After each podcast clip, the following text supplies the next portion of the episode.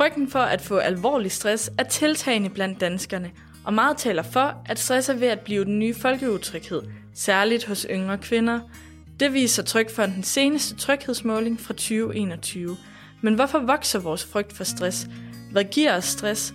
Og hvordan passer vi på vores mentale sundhed i en verden fyldt med forventninger til, hvad vi skal præstere, hvem vi skal være og hvordan vi skal være det? I sidste afsnit mødte vi Sofie, som i efteråret 2021 blev sygemeldt med stress, efter at have undertrykt stresssymptomer gennem en længere periode. I det her afsnit skal vi høre, hvordan hun har arbejdet sig gennem sin sygemelding og er kommet ovenpå igen. Du lytter til Aarhus Lytter. Er du tryg?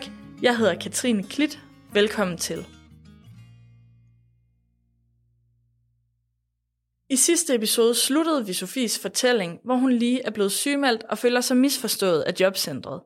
Vi møder Sofie igen, hvor hun tænker tilbage på den første tid som sygemeldt. Jamen, det er jo lidt mærkeligt, fordi når jeg tænker tilbage på den, på den første tid, jeg var sygemeldt, der kan jeg faktisk ikke rigtig huske det. Så jeg ved, at jeg blev sygemeldt i starten af november 2021. Men hvad jeg helt præcist har sådan foretaget mig i hverdagen i løbet af november og december, kan jeg faktisk ikke helt huske. Og det er jo fordi, at det er jo klar over nu, at jeg egentlig havde det helt af helvede til på det tidspunkt.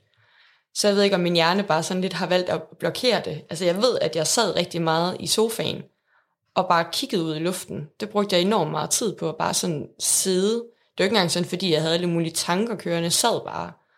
Og så lavede jeg rigtig meget kryds og tværs fordi det var det eneste, jeg kunne overskue. Jeg kunne nærmest ikke engang overskue at se tv. Så jeg blev rigtig god til at lave kryds og tværs, så det brugte jeg enormt meget tid på. Og det var jo sådan, jamen så kunne min kæreste komme hjem efter at have været på uni en hel dag, og det eneste, jeg havde lavet, det var, at jeg havde lavet to kryds og tværs. Og jeg kunne ikke fortælle ham, hvad jeg ellers havde lavet. Jeg vidste bare, at jeg havde siddet med det der blad, og så var der åbenbart lige pludselig gået en hel dag med det. Øhm, så det, det er mærkeligt at sådan have to måneder i ens liv, der bare sådan er, er fjernet nærmest. Hvor jeg ikke kan huske andet, end jeg bare havde det dårligt. Og havde dårlig samvittighed øh, for folk omkring mig. Øh, det der med, at mit overskud var jo ikke eksisterende. Så jeg oplevede jo nogle gange, at sådan på dagen, at jeg havde aftaler med folk, at jeg endte med at aflyse, for jeg, jeg kunne simpelthen ikke fysisk få mig selv ud af døren. Og det havde jeg jo enormt dårlig samvittighed omkring. Så det var sådan et måned, altså mærkelig, kan ikke huske det, man kan bare huske den der følelse af, af dårlig samvittighed. Den, den, den, øh, den hænger meget ved. Men øhm, men så har det jo nok været sådan noget slut december, start nytår. Der følte jeg egentlig sådan lige at komme lidt op til overfladen, og lige fik trukket vejr lidt igen. Øhm, så øh, skete der så en, en ting i løbet af, af januar, der gjorde, at jeg lige røg tilbage igen, og følte, at jeg sådan skulle starte fra start. Og det synes jeg var enormt hårdt. For der blev jeg sådan lidt bange for, okay, at det her sådan noget, der kan komme til at tage lang tid, kan jeg køre op og ned så meget øh, altså flere måneder endnu. Men jeg havde heldigvis kun det ene dyk der i januar. Jeg, der kom ikke flere dyk i løbet af min sygemelding derefter. Og så tog den ene dag jo lidt bare den anden. Og, og det er jo en kliché at sige, men altså med tiden, der bliver ting jo bare bedre. Det gjorde det jo så også for mig. Men jeg var også nødt til at få noget hjælp. Øhm, altså jeg tror faktisk først, det var dengang jeg var inde og snakke med min læge i kan ikke engang huske, om det var januar eller februar, men jeg har i hvert fald været syg med et par måneder, hvor jeg så inde og snakke med hende igen, hvor hun så også siger til mig, skal vi ikke finde en psykolog til dig? Tror du ikke, det ville være en god idé? Og det blev vi så enige om, at det skal jeg. Og det har også været rigtig godt at gå til psykolog. Jeg havde svært ved, at hun ikke bare kunne give mig en opskrift på, at sådan her får du det godt igen. Det, øh, det manglede jeg, men det ved jeg godt, det findes ikke, men det, det følte jeg, at jeg manglede ret meget og, øh, og så til sidst, der, øh, jeg fik heldigvis en anden sagsbehandler inden fra, fra jobcentret. En rigtig, rigtig sød mand, der var enormt forstående. Heldigvis. Øh, og han spurgte mig så til sidst, om jeg havde lyst til at komme på sådan et mestringsforløb, kalder man det. Og det går egentlig bare ud på, at, med, at jeg var afsted tre gange i ugen, så noget 3-4 timer i gangen på et hold med andre, der også var sygemeldt med stress hvor vi så havde noget, noget undervisning af en art. Og øh, det kunne blandt andet med være øh, sådan nogle, øh, ja, hvordan man skulle håndtere sine følelser fremadrettet. Når det var, at man ligesom følte, man var ved at køre tilbage i nogle af de der gamle følelser, man havde haft, og hvordan man ligesom skulle prøve at arbejde lidt væk fra det. Jeg blev sygemeldt i øh, november 2021, og jeg blev raskmeldt 1. april 2022. Så det har jo været sådan et, ja, et halvt års tid rent faktisk, at øh, jeg lige trækker ud af kalenderen til at, at få det godt der. Og det er jo, synes jeg, at tænke tilbage på noget vildt, at der lige pludselig gik et halvt år med det. Jeg har haft meget blandede følelser omkring, om jeg synes, det var min egen skyld, eller andres skyld, at jeg fik stress. I starten, der synes jeg ikke, at det var min egen skyld. Der lagde jeg virkelig skylden fra mig, og lagde det over på nogen, jeg synes, der havde været skyld i min sygemelding. Og den vrede holdt jeg virkelig fast i. Altså jeg var helt sikker på, at det var deres skyld, jeg var havnet her. Men jeg har virkelig skiftet meget i løbet af min sygemelding, om jeg synes, det var andres skyld eller min egen skyld. Og øh, den dag i dag, der tror jeg, jeg sidder med, at jeg, jeg synes, det er en blanding. Altså jeg har også været i ja, nogle arbejdsforhold, der ikke har været super optimale. Så det har bestemt spillet ind, men jeg har heller ikke reageret optimalt i de arbejdssituationer. Så det har jo ligesom været en kombination af de to ting, der er endt ud i, at, at jeg fik en stress sygemelding. I sundhedsprofilen fra 2021 kan man læse, at over halvdelen af unge kvinder i Danmark er stresset. Nærmere betegnet godt 52 procent. For mændene er tallet lidt lavere, men stadig omkring 31 procent. Det er derfor heller ikke så underligt, at rigtig mange unge er bange for at komme til at få eller opleve stress i fremtiden. Ifølge tryghedsmålingen er omkring 30 procent af de unge bekymrede for at blive ramt af alvorlig stress. Studenterrådgivningen er et gratis tilbud for unge på videregående SU-berettigede uddannelser. Hos Studenterrådgivningen laver de forebyggende indsatser ude på uddannelserne for at hjælpe med at højne trivselen blandt studerende. Derudover har de en række tilbud til studerende, som er kommet i mistrivsel, blandt andet individuelle samtaler, gruppeforløb og workshops. Jeg spurgte Line om, hvilke tendenser studenterrådgivningen ser i de studerendes mistrivsel så møder vi generelt studerende, øhm, som, som oplever sig presset og stresset øhm, af studielivet og af livet generelt. Øhm, studerende, som har svært ved at, at følge med, øhm, som øhm, bekymrer sig øh, rigtig meget øhm, omkring både det, de står i øhm, og, og om deres fremtid. Øhm, Helt konkret møder vi også studerende, som, som bøvler meget med eksamensangst. Det er sådan en af vores, vores kerneområder, kan man sige, vi, vi arbejder med, og som mange studerende henvender sig til, øh, til os omkring. Og så møder vi studerende, som, som mistrives af alle mulige andre øh, årsager. Øhm, det kan være, at der er, er sket noget i deres øh, liv. Det kan være dødsfald, det kan være øh, brud med kæresten, eller andre omstændigheder i livet, som gør, at det er svært for dem at være studerende. Har I et indtryk af, at der er flere studerende, der mistrives end, end tidligere? Jeg tænker i hvert fald, at, at vi kan se de samme tendenser, som man kan se i de undersøgelser, der er lavet i det hele taget, øh, af hvordan unge de, øh, de trives i, øh, i samfundet. Så, så på den måde, så oplever vi jo også nogle unge, som kommer ind til os og, øh, og har, det, har det rigtig svært. Øhm, og vi kan blandt andet også mærke, at der er rigtig stor søgning til de privatpraktiserende psykologer, som har lang ventetid på at, at hjælpe de unge, øhm, og, og derfor så kommer de ind til os, øhm, når, de, når de oplever at skulle vente 8-9 måneder på at få, øh, få hjælp hos en privatpraktiserende psykolog. Ja, fordi det er lidt anderledes hos jer. Er det ikke jeres tilbud, det er gratis? Mm. Og hvordan fungerer det så? Hvor lang ventetid har I cirka? Vi tilstræber højst at have fire ugers ventetid, og det er øh, kun i vores højsæsonsperioder, hvor vi har meget tilstrømning, at vi kan nå derop. Øhm, så, så i store dele af, af året, der, der ligger vi på en, en meget lavere ventetid, som kan være helt ned til, altså til en dag. Øhm, så et eller andet sted mellem øh, i morgen og, øh, og fire uger er, øh, er vores ventetid på. Og vi er et gratis tilbud, som, øh, som alle studerende på øh, videregående uddannelser, der er SU-berettiget, kan benytte sig af. Øhm, og de kan simpelthen øh, selv gå ind på vores hjemmeside og, øh, og booke en tid. Øh, så på den måde er vi et tilbud, som er, er nemt at ligesom komme, komme ind i. Kan I så mærke en forskel i mængden af de studerende, der henvender sig til jer i forbindelse med stress? Er der kommet flere af dem, og måske hvor stor en del af de studerende, der henvender sig til jer, henvender sig, fordi at de føler sig stresset eller presset med at nå det hele? Mm. Altså det jeg i hvert fald kan sige, det er, at det er en af vores hyppigste henvendelsesårsager, så det er noget, vi møder rigtig tit hos vores øh, studerende. Øhm, vi har ikke som sådan et datagrundlag for at, at sådan udtale os omkring, hvordan har den udvikling været, øhm, men vi kan i hvert fald se, at, at det er noget, der, der, øh, der gør sig gældende hos rigtig mange studerende, vi møder. Og så kommer der måske lidt sådan stort spørgsmål, men hvad er det, der stresser de unge? Mm. Ja, det er et rigtig stort spørgsmål, som jeg skal forsøge at, at besvare så godt jeg kan. Og jeg tænker egentlig, at jeg vil trække det op på sådan lidt samfundsmæssigt plan. Fordi det, som, som vi forsøger sådan også at fokusere på, øhm, når vi taler med studerende om, omkring at opleve sig presset og stresset på studiet, øhm, det er også, at vi har at gøre med, øh, med nogle studerende, som, øhm, som spejler sig i det samfund, de er en del af. Øhm, og, og vi har fået udviklet et samfund, som, øh, som, som gør, at vi sådan øh, har meget fokus på de præstationer, som, øh, som vi gør hver især. Øhm, og, øh, og det betyder, at der er et meget stort sådan, præstationsfokus som studerende, men også i det hele taget i samfundet.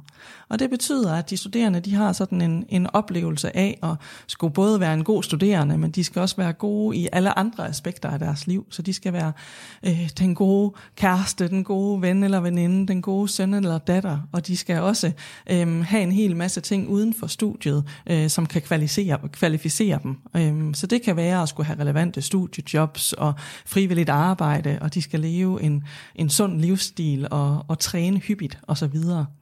Og, og, og når de har sådan en oplevelse af at skulle det, jamen så er det fordi, at, at det er nogle af de ting, der er fokus på i vores, øh, i vores samfund. At, at det er det, vi, de, vi hylder i samfundet. Og hvis jeg skal gøre svaret endnu længere, så, så kan man sige, at sådan sociologisk set, så, så har vi udviklet det, man vil kalde for sådan en, et individualiseringssamfund. Og, og, og hvis man sådan kigger tilbage i tiden, nu er du jo historiker, har ja. du fortalt mig, ja, så vil man kigge tilbage og sige, jamen vi har tidligere haft rigtig mange øh, traditioner og værdier og normer indlejret i vores samfund og i vores fællesskaber. Og det har vi ikke på samme måde længere.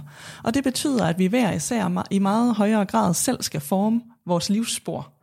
Øhm, og det lægger et rigtig stort ansvar over på den enkelte i forhold til at skulle realisere sig selv, som jo er sådan et, et udtryk, vi bruger rigtig meget, ikke? også det her med at skulle, skulle selvrealisere. Og det gør også, at man har rigtig mange valg, man skal træffe for sig selv øh, i løbet af sit liv. Så, så, så det, at der er den her sådan individualiseringstendens, hvor at vi hver især øh, skal, skal gøre det så godt som muligt, og det er op til os selv at få det bedste ud af de omstændigheder, vi har så er der samtidig en præstationskultur, som, som, hvor fokus er meget på det her, vi kan vise frem. Hvad er det, vi har opnået? Hvad er det for nogle meritter, vi kan skrive på vores CV? Og, og, og de to ting er, er noget, vi oplever øh, gør, at de studerende kommer til at stille rigtig, rigtig høje krav til sig selv, og har, har meget høje forventninger til, hvad de skal kunne i livet. Hvilke redskaber er det så, I prøver at give de studerende med, når de har været i et forløb hos jer? Først og fremmest så forsøger vi at normalisere, hvad det egentlig er, der er på spil for dem. Og, og det vil sige, at vi faktisk forsøger at give dem indblik i, jamen hvad er det egentlig, de reagerer på? Så netop give dem indblik i, at når, når de stiller de her høje forventninger til sig selv, som de ikke føler, de kan leve, op til, så er det ikke bare noget, de selv har fundet på.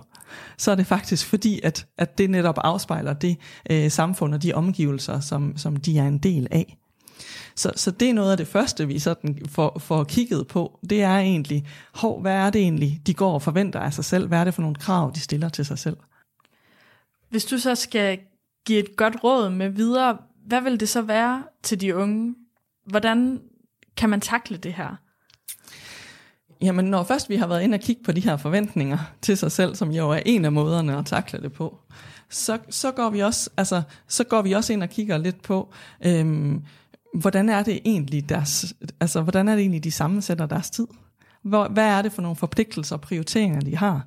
Øhm, og hvor kan der sorteres noget væk, skæres noget fra eller prioriteres anderledes. Og det gør vi med henblik på at hjælpe de studerende med at begynde at sætte tempoet lidt ned, så de ikke hele tiden skal løbe så stærkt og skulle så meget. Øhm, og i det ligger der også øh, at få tid til at have sådan det, jeg vil kalde for nogle præstationsfrie rum.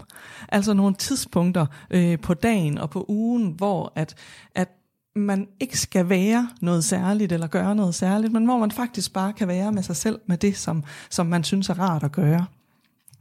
Så et langt svar på dit spørgsmål er at, at faktisk øh, begynde at kigge på, hvordan kan jeg sætte tempoet ned, og hvordan kan jeg skabe mere plads til at gøre noget unyttigt, som dronning Margrethe vil, vil sige. Ikke også? At man ikke altid skal være, være, være nyttig for, øh, for sig selv og andre og for samfundet i, i, i et hele, øh, men at man faktisk også godt må, må, må bare lave noget, som, som ikke tæller i det store regnskab.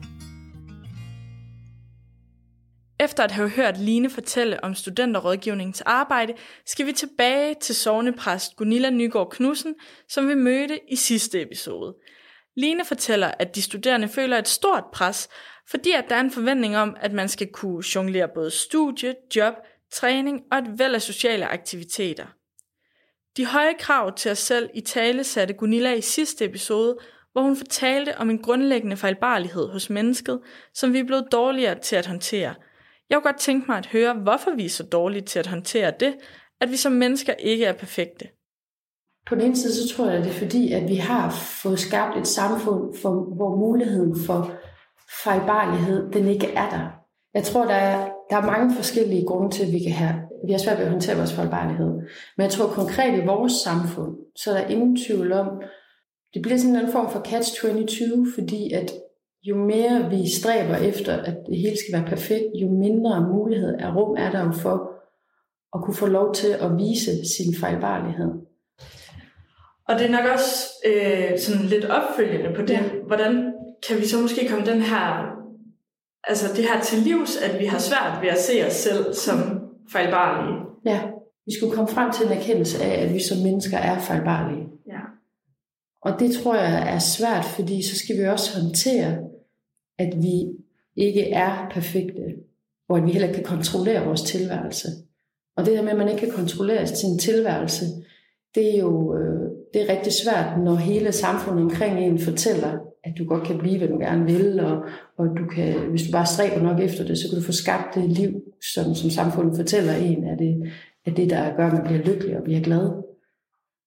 Øhm, så jeg tror, at man skal simpelthen ture på en eller anden måde og få skabt i sig selv et eller andet form for mod, hvor man tør at sige nej. Både til de der forventninger, der er, men også nogle gange til øh, at respektere andre menneskers nej. Jeg snakkede med min søster om det i går, og så siger det her med, at vi på en eller anden måde hele tiden siger, at du husk nu at passe godt på dig selv. Men samtidig så har vi altid en eller anden forventning om, at hvis jeg beder dig om et eller andet, både på en arbejdsplads eller på skolen, så kan du også skal vi hele tiden sige ja til tingene, og være social, og klare øh, studiet, og klare nogle ting på arbejdet. Så vi bliver på en eller anden måde selv provokeret af andre menneskers nej. Og jeg tror, hvis vi skal ture og, og rumme vores egen fejlbarlighed, så skal vi faktisk også ture, at mennesker omkring os ikke kan rumme det. At vi skal på en eller anden måde ture og være modige nok til, altså går tingene ikke helt, som vi havde planlagt det. Men altså finder vi måske også ud af med tiden, at livet går alligevel. At, det, at der er noget andet, der lige pludselig så også skal træde ind, og vores tilværelse kan blive anderledes. Fordi at vi ikke længere krampagtigt prøver at holde fast i, hvordan vores liv skal være.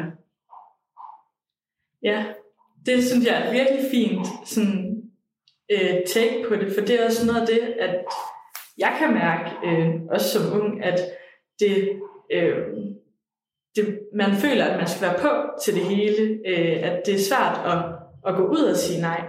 Og før vi mødtes nu her til interviewet, der fortalte du om noget, Ida Auden havde sagt. Og jeg tænkte på, om du ikke lige kunne prøve at fortælle det igen. Jo. Altså, Ida Auden, hun var jo selv udsat for, som jeg husker det, at få stress. Og i forbindelse med det, så sagde hun, at øh, en ting, hun erkendte ved det, apropos erkendelsen af at være et fejlbarligt menneske, det er, at øh, den her, hun brugte ordet ydmyghed. Og at ordet ydmyghed kommer af, af det latinske humus, som betyder jord. Og at vi nogle gange skal ned hvad skal man sige, og bide i støvet, i jorden. Ikke forstået på den måde, der er den, øh, en negativ form for at blive ydmyget af mennesker, hvor man bliver nedbåret over for dem. Og, og det er jo sådan en skam, som er sådan en, hvor vi ikke øh, føler os ligeværdige i forhold til andre. Men der er også den, den positive side af det, hvor at vi på en eller anden måde når og mærker den grænse, som vi er, som teologien siger, vi, vi har en grundlæggende skabthed i os, at vi har den her fejlbarlighed. Og når man så mærker den grænse, så er det muligheden på en eller anden måde, kan man sige, kan komme for at kunne tage imod sin fejlbarlighed. Og så måske egentlig se det lidt mere som en, en styrke, fordi det er også der, at vi rent faktisk begynder at blive sårbare. At vi rent faktisk begynder at dele af os selv. Altså når i dag siger sådan nogle ting, og bliver sårbare, vi kan også se det på de her, øh, de her tre fortællinger, at hver gang nogen deler noget af deres sårbarhed, så sker der noget med andre mennesker omkring os. Så er det, at man tør selv at være sårbar. Og så er det måske, at man også begynder at føle sig en del af noget, der er større end en selv. Og så er det jo ikke, fordi man altid kan rumme, at man er fejlbarlig, men man begynder måske at få sådan en eller anden form, for det er måske godt ret godt ord, det med ydmyghed, en ydmyghed over for, hvad er det, vi kan magte som mennesker. Og man forstår noget Bibelens ord omkring, at vi ikke er guder i vores eget liv. Det var ikke det, vi var tiltænkt til at være. Øhm, og der tror jeg, det er i dag, fordi vi måske ikke har tilværelsen bliver jo ikke perfekt, hvis vi tror på Gud. Det var det jo heller ikke før i tiden. Men der er måske ikke den her øvre grænse længere, hvor man før havde en meget skarp skæld imellem det guddommelige og det menneskelige, også forstået altså i menneskeheden, i det menneskelige selv. Det vil sige, den er nedlagt i os selv. Det guddommelige er nedlagt i os selv. Og der kan godt føles måske en eller anden form for, man kan godt mærke, der er noget energi i det, og tro på, at jeg kan. Ikke? Altså man kan nærmest mærke sådan hele den her kapitalistiske idé ind i en. Du er din egen menneskes, du er din egen lykkesmed. Og det negative bliver jo bare, at der ikke bliver plads til de, til de mørke sider. Og de mørke sider altid bliver noget, du skal prøve at bevæge dig væk fra. Fordi det er jo bare noget, der hæmmer dig fra at, og, og udvikle dig mere. Fordi det er det, der ligesom er det, vi bliver fortalt, er det, vi skal strække os selv imod. Men hvad hvis nu vi bare lever i ambivalensen? Hvad hvis nu udgangspunktet er, at vi er de her blandede mennesker, der, der øh, nogle gange føler en glæde, men for det meste er lidt, har, jeg synes tingene er, tilværelsen er lidt svært, ikke kan finde ud af det. Måske er det et fælles vilkår, vi alle sammen lever under, men ikke tør at dele, fordi det er skamfuldt. Hvis du så skulle prøve at ja, koge det her helt ind og give et eller andet til, til de unge, et råd, eller ja, hvad vil, hvad vil du så sige, hvis du måske også kunne spole tilbage til dig selv, da du ja. var ung? Ja, jeg har tænkt virkelig meget over det, fordi det, det er sådan, hvad vil man sige, hvad vil jeg sige til Gunilla på 17 år? Altså jeg valgte jo at gøre det, fordi da jeg var 16, der var jo så 16, startede ved gymnasiet, så kunne jeg mærke den her kvælingsfølelse af forventningerne, og jeg kunne allerede se mit liv udforme sig, og jeg skulle bare vente på, at jeg blev pensioneret. Det er som om, jeg skulle løse alle de der ting og opnå dem og stræbe efter dem. Og så skulle jeg bare vente på at blive pensioneret, og jeg kunne mærke sådan kvælningsfølelsen. Og så tænkte jeg, hvad vil jeg allerhelst, hvis jeg vågner op i morgen? Øh, eller, eller hvis jeg døde i morgen, er jeg så ikke vågnet op i morgen. Jamen, så vil jeg faktisk bare gerne øh, droppe ud og prøve at finde ud af, hvad jeg gerne vil. Og jeg opfordrer ikke folk til at droppe ud lige nu. Det kan godt være, at jeg bliver så populær som præst, hvis 70 procent af alle dropper ud af gymnasiet og universitetet. Men det at turde gøre noget, ikke fordi der var en, en karriere, det var ikke for at opdatere mit CV, det var ikke for at kunne skabe en fortælling for nogen, men det var fordi, det var noget, jeg valgte. Og jeg anede ikke, hvordan at det ville udforme sig, men jeg valgte noget, som jeg ønskede at træffe et beslutning omkring. Og verden faldt ikke omkring, altså den faldt ikke sammen det værste, man nok næsten kan sige til unge mennesker, der, det er, bare tag det roligt, det hele skal nok gå. For det er jo sådan, jeg har det nu. Jeg ved, når jeg kigger tilbage, det er ikke fordi, at jeg kan sige, at jeg havde en fast plan, og så hvis jeg kom her til i dag. Men det hele er gået, og jeg har det godt i dag. Men det er jo det værste, man kan sige, for det er jo ikke sådan, man har det, når man er ung. Der, øh, og der skal vi jo anerkende den følelse, som, og den reelle følelse, folk, og de unge har nu. Så jeg vil næsten nærmere sige både tur og sige nej, jeg sagde til konfirmand til deres konfirmation, så deres FOMO kan bare blive til et mo. Altså i stedet for at det bliver fear of missing out, så bliver det bare et missing out. Og det er okay. Og også tur at respektere andres nej og spørg dig selv, hvorfor bliver du provokeret af det? Hvorfor er det, du synes, det er svært at håndtere, når din, hvis det er socialt, er der nogle ting, dine venner ikke gider med til? Fordi så tror jeg, at vi på en eller anden måde vi faktisk får forandret eksistentielt hinandens liv. Det er jo ikke, det kan godt være, der skal reformer til, det kan godt være, der skal forandringer i samfundet. Men vi skal jo også passe på ikke at få den samme forskning, vi har omkring, at mennesker kan blive en eller anden form for guddommelig, stræbe sig efter noget guddommeligt, skal vi også passe på, at vi ikke tror, at vi kan lægge det ud i samfundet. Ikke fordi vi ikke skal forandre det, ikke være kritiske, men vi skal også ture og lade ambivalensen være i verden. Og så, fordi så tror jeg også, vi kan finde noget mod lige nu og her, og en fred og en frihed lige nu og her. Og det er jo lidt det, unge længes efter. Vel? Det er vel en eller anden form for eksistentiel frihed lige nu og her. Og der tror jeg, at de der små nej, de kan blive til nogle ret store ting for hinanden også og for sig selv.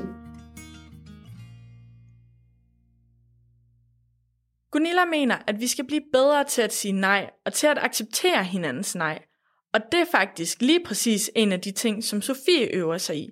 Til slut skal vi nemlig tilbage til Sofie, der fortæller om, hvordan hun har det nu på den anden side af sin sygemelding.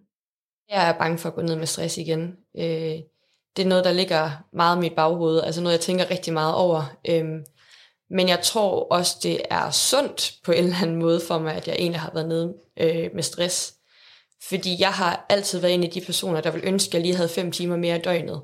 For, altså, jeg tror, alle kender en, der bare har flere timer i døgnet end alle andre. Og jeg har altid været død misundelig på de folk, og vil gerne selv være sådan en. Og det har jeg jo forsøgt på, og det slog mig bare altså det ramte mig rigtig hårdt, at det er jeg bare ikke. Og det har jeg været nødt til at erkende, så jeg tror egentlig, det har været sundt nok for mig. Men jeg er da bestemt bange for at ende tilbage i nogle af de gamle mønstre, der sendte mig ud i en sygemelding første gang. Men jeg håber på, at, at jeg er blevet klogere, og jeg har taget ved lære, og at jeg selv kommer til at være mere opmærksom fremadrettet, hvis jeg begynder at være i nogle situationer, hvor jeg kan begynde at genkende nogle af mine gamle mønstre, når jeg er i nogle situationer, der ikke er helt optimale for mig. Nej, jeg, jeg tror, at jeg er blevet mere opmærksom på, at jeg bliver nødt til at være lidt mere egoistisk. Øh, jeg har haft meget tendens til at tage meget hensyn og gøre, hvad der vil være godt for andre. Og der er jeg blevet meget opmærksom på, at jeg bliver simpelthen nødt til at tage hensyn til mig selv først og fremmest. Så jeg synes, jeg, jeg er blevet bedre til at sortere, og jeg er blevet bedre til at sige fra, hvis jeg ikke har overskuddet. Fordi jeg er godt klar over, at mit overskud er ikke er 100% tilbage, som det var før min sygemelding. Det er bestemt på vej. Men jeg er godt klar over, at jeg stadigvæk lige bliver nødt til at være lidt ops nogle gange.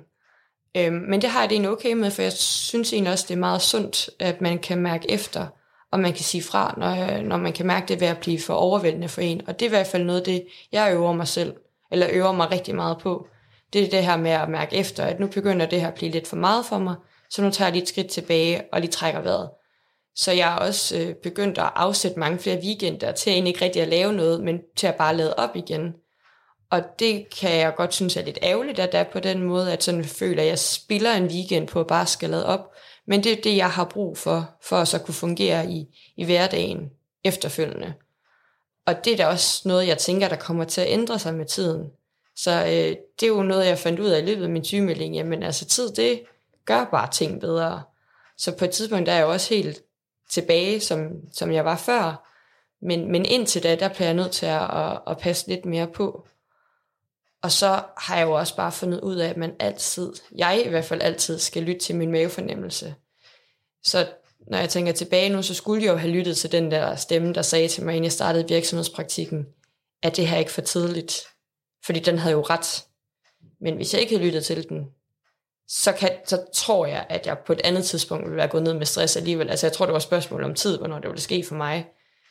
Med de erfaringer, som du så har gjort der nu, hvad vil dit råd så være til andre unge, som måske oplever tegn på stress?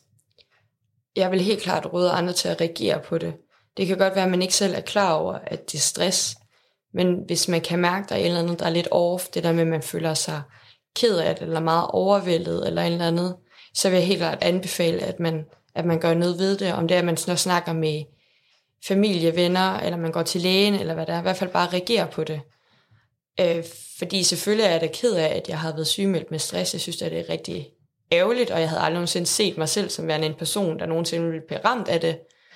Øhm, men samtidig så er jeg også begyndt at hvile ret meget i det her med, at vi skal jo alligevel være på arbejdsmarkedet til, vi sikkert er 82, sådan som det er lige nu. Og det er bare et halvt år ud af et helt liv, jeg har været nødt til at trække ud af kalenderen for at blive okay. Og hvis det er det, der skal til, for at jeg så kan fortsætte et arbejdsliv mange år endnu, uden at have nogle problemer, så synes jeg ikke, at seks måneder er forfærdelig lang tid egentlig.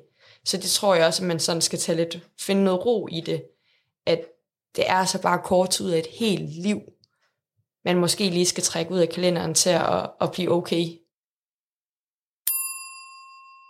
Hvis du føler dig stresset, er du ikke alene, og der er hjælp at hente.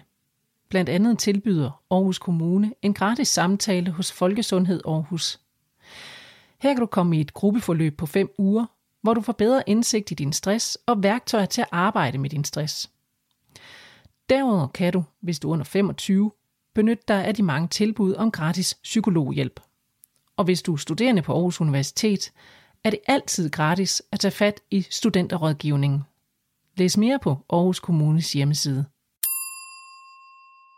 Tak til Sofie, Gunilla Nygaard Knudsen og Line Åsland Lorentzen for at deltage i denne episode. Podcasten er tilrettelagt og produceret af mig, Katrine Klit.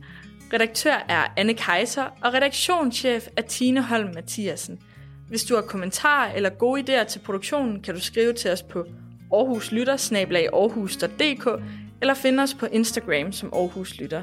Tak for, at du lyttede med.